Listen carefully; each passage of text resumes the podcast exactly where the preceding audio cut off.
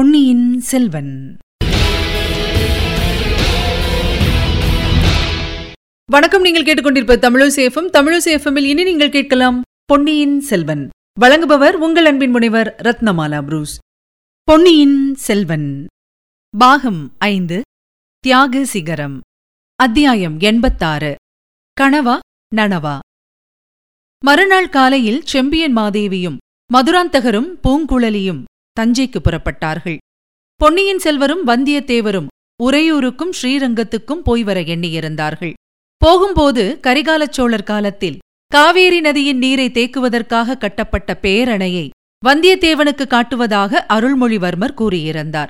அவர்கள் புறப்படுவதற்கு முன்னால் பொன்னியின் செல்வர் குந்தவை தேவியிடம் விடைபெற்றுக் கொள்வதற்காக சென்றார்.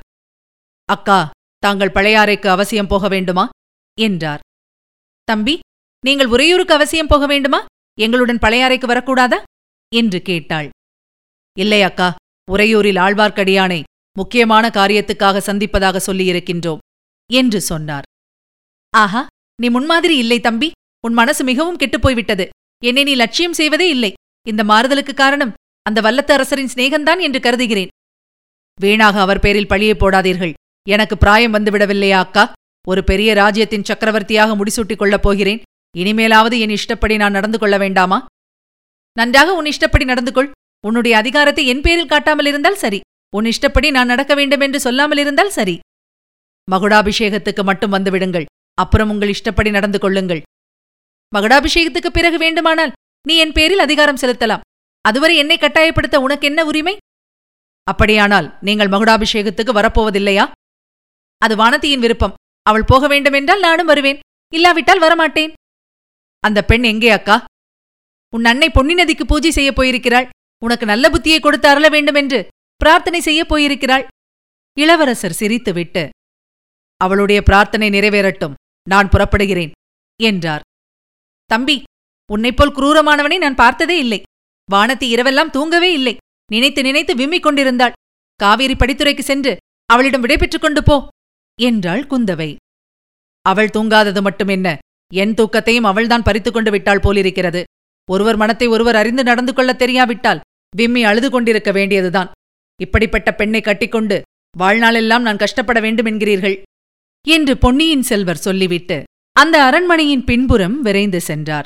தோட்டத்தை தாண்டியதும் பொன்னி நதியின் படித்துறையில் வானதி அமர்ந்திருப்பதையும் பக்கத்திலிருந்த தட்டிலிருந்து மலர்களை எடுத்து பொன்னி நதியின் வெள்ளத்தில் ஒவ்வொன்றாக போட்டுக் கொண்டிருப்பதையும் பார்த்தார்.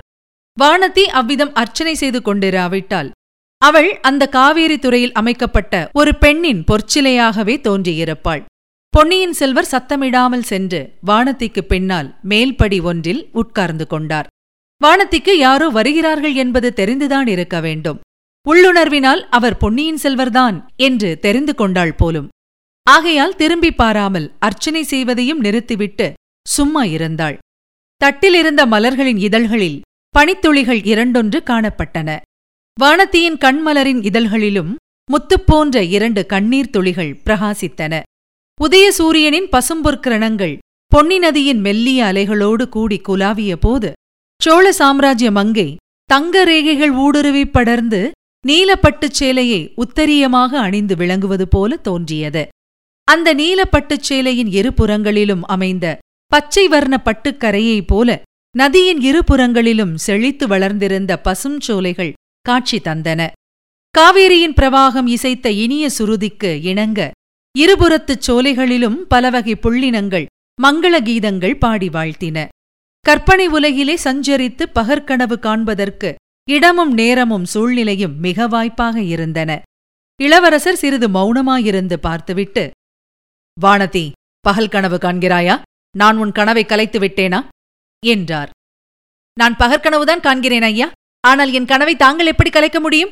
இரவில் நான் கனவு கண்டாலும் அக்கனவிலே நடுநாயகமாக விளங்குகிறவர் தாங்கள் தானே?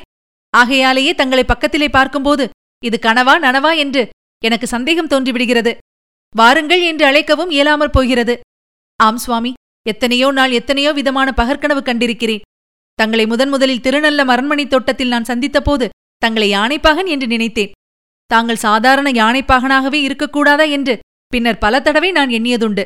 தாங்கள் வெறும் யானைப்பாகனாயிருந்து என்னை தங்கள் பின்னால் யானையின் மீது ஏற்றிச் சென்றதாக பலமுறை கற்பனையில் கண்டு கழித்தேன் அப்போதெல்லாம் இந்த உலகத்தைச் சேர்ந்த சாதாரண கரிய யானையின் மேல் ஏறிப்போவதாக எனக்கு தோன்றுவதில்லை. தேவலோகத்தில் உள்ள ஐராவதம் என்னும் வெள்ளை யானையின் பேரில் நான் ஏறி செல்வதாக தோன்றும்.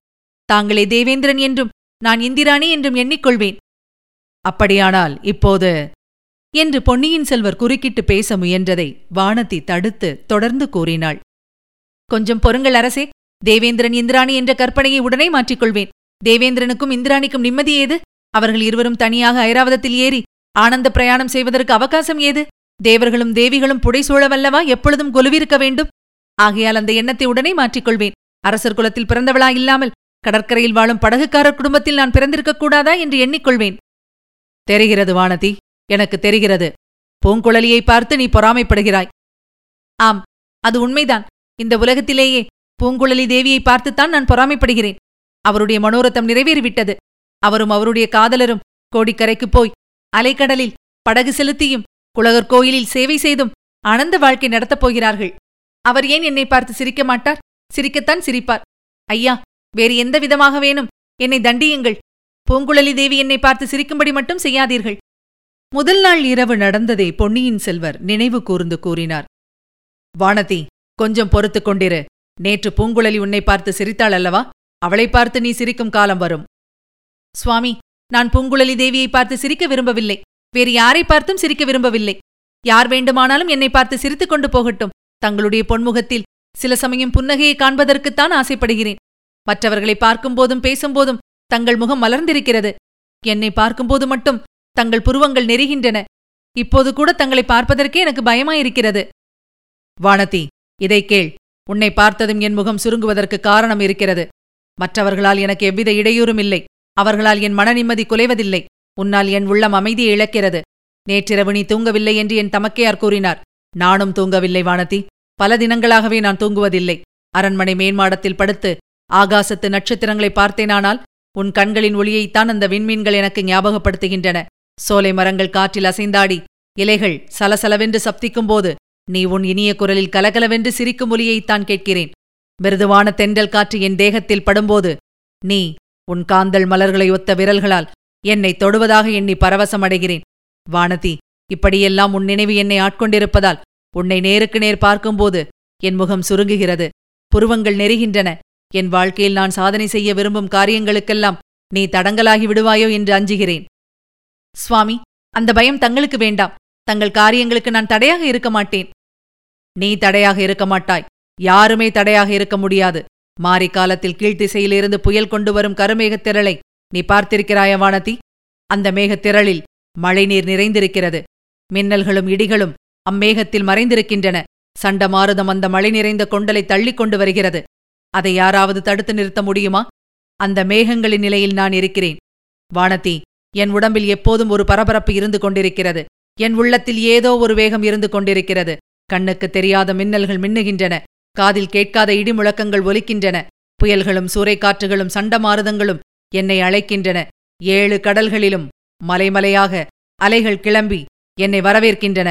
ஆயிரம் ஆயிரம் சங்கங்களின் நாதமும் முரசுகளின் முழக்கமும் போர் யானைகளின் பிளிரல்களும் என்னை கவர்ந்து இழுக்கின்றன. என்னை யாரும் தடுக்க முடியாது வானதி. ஆனால் தடுக்க முயன்று. எனக்கு மன அமைதி இல்லாமல் செய்ய முடியும். சுவாமி அவ்வாறு நான் ஒரு நாளும் செய்ய மாட்டேன். தடை செய்ய முயலவும் மாட்டேன். மூன்று உலகையும் ஆளப் பிறந்த தங்களுக்கு உதவி செய்ய முடியாவிட்டாலும் இடையூறாக இருக்க மாட்டேன். ஆகையினாலேதான் தங்கள் அருகில் சோழ சிங்காதனத்தில் உட்காரவும் மறுதளிக்கிறேன். வானதி சோழர்குல சிங்காதனம் மகிமையில் பெரியதானாலும் அளவிலே சிறியது. அதில் ஒருவர்தான் அமர முடியும்.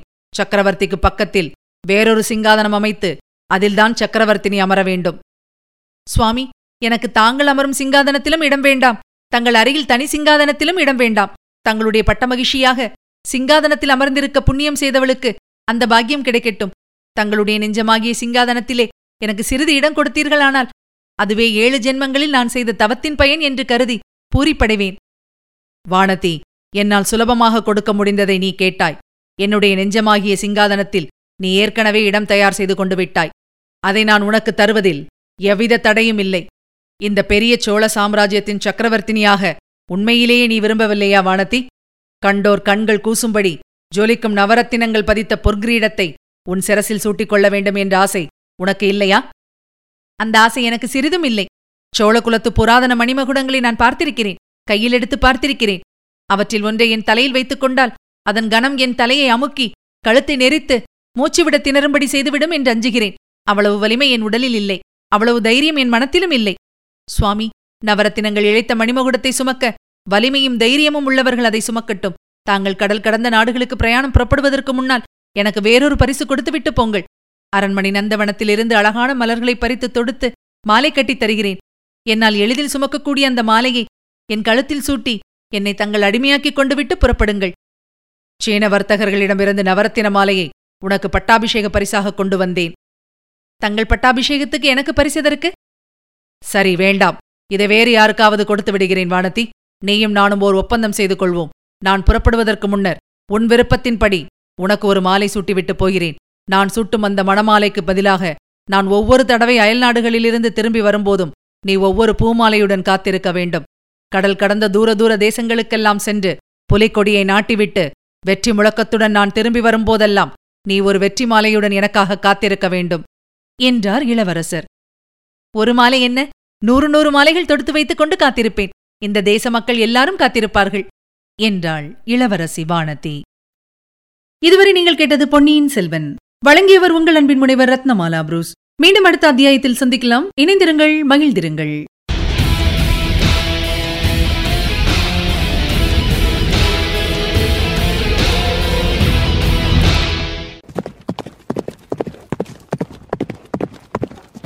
பொன்னியின் செல்வன்.